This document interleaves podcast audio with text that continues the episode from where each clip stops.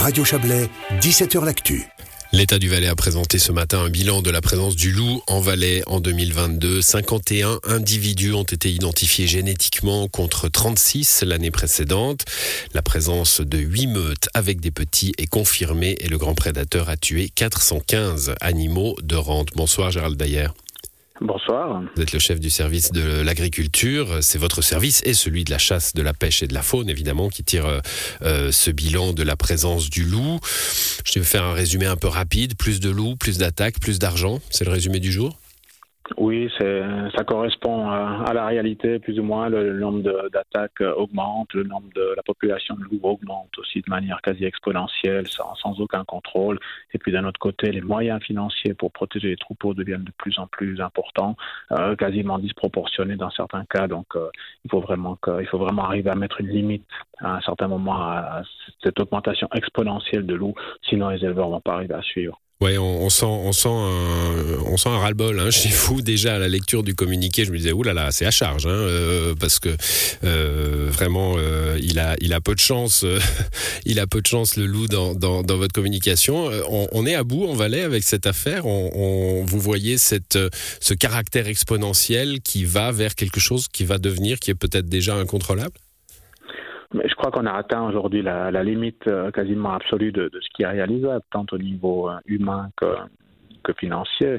On investit euh, 2 millions et demi d'argent euh, en 2022 pour protéger les, troupeaux, dans une partie provenant de la Confédération. Il y a, au niveau des différents services de l'État, il y a 14 000 heures de travail qui ont été qui ont été consacrées à, cette thématique. Et là, on compte pas le, travail des éleveurs qui est absolument inestimable. Euh, c'est vrai qu'on essaie de faire le maximum, de les soutenir au, maximum, mais la lutte est, tellement inégale que, que c'est impossible, de, impossible de continuer comme ça. Elle est inégale dans le sens que, que vous indiquez, c'est-à-dire que c'est le loup qui a le dessus? La lutte est inégale parce que euh, les mesures de protection doivent être de plus en plus importantes. Le loup s'y adapte euh, systématiquement et surtout la population de la population de loups augmente de manière quasi exponentielle, sans aucun sans aucun contrôle, quasiment quasiment sans, limite jusqu'à maintenant. Donc ça crée une pression qui est qui est plus du tout acceptable au niveau de au niveau de l'élevage. Et si on continue comme ça, on risque très clairement un, abandon massif de l'élevage en zone de montagne. On a déjà une quinzaine d'alpages qui ont abandonné ces, deux dernières années. Alors, ça va continuer comme ça s'il n'y a pas un, équilibre qui est rétabli par rapport à la gestion du prédateur. Hum, vous avez évoqué l'argent investi hein, pour la protection des troupeaux. Euh, on voit dans, dans, vos statistiques que les attaques existent tout de même hein, dans les alpages protégés, moins, mais ils sont là tout de même. Alors, il faut le dire clairement, on n'a pas de solution miracle absolue pour protéger les troupeaux. Je crois que si on regarde simplement ce qui a été fait dans les, pays environnants, on voit qu'il n'y a pas de solution euh, qui donne un 100% de, sécurité. Le loup est malin, le loup euh, s'adapte aussi aux différentes mesures de, protection. Euh, et même dans les alpages qui sont extrêmement bien protégés, on subit des attaques, certes moins importantes. Et là, où c'est vraiment très bien protégé, ben, les attaques se, reportent aussi sur les alpages moins bien protégés, pas protégeables, puisqu'on a la moitié des alpages valaisans qui sont considérés comme non protégeables. Mmh. Donc euh, le problème, le problème se reporte ailleurs, et on a eu cette année les premières attaques sur, sur des bovins aussi en Valais.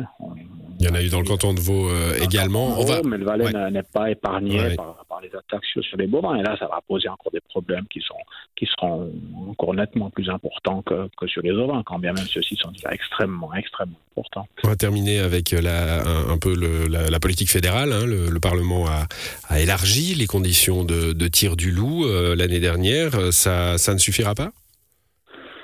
Donc il y a eu un certain assouplissement au niveau de, des ordonnances fédérales. Certains assouplissements sont prévus encore au niveau des ordonnances pour, euh, pour cet été. Par contre, il y a toujours cette loi fédérale sur la chasse qui donne un cadre strict très stricte et qui empêche une régulation préventive du, du loup. Cette ordonnance a été modifiée maintenant. On espère qu'elle rentre en vigueur le plus rapidement possible. Par contre, un référendum a été pris contre, contre cette révision et on verra s'il si, si aboutit ou bien pas. Mais on a vraiment besoin de cette possibilité de pouvoir réguler notamment des modes, des modes de, manière, de manière préventive. Merci à vous, Gérald Dayer. Bonne soirée. Merci à vous aussi.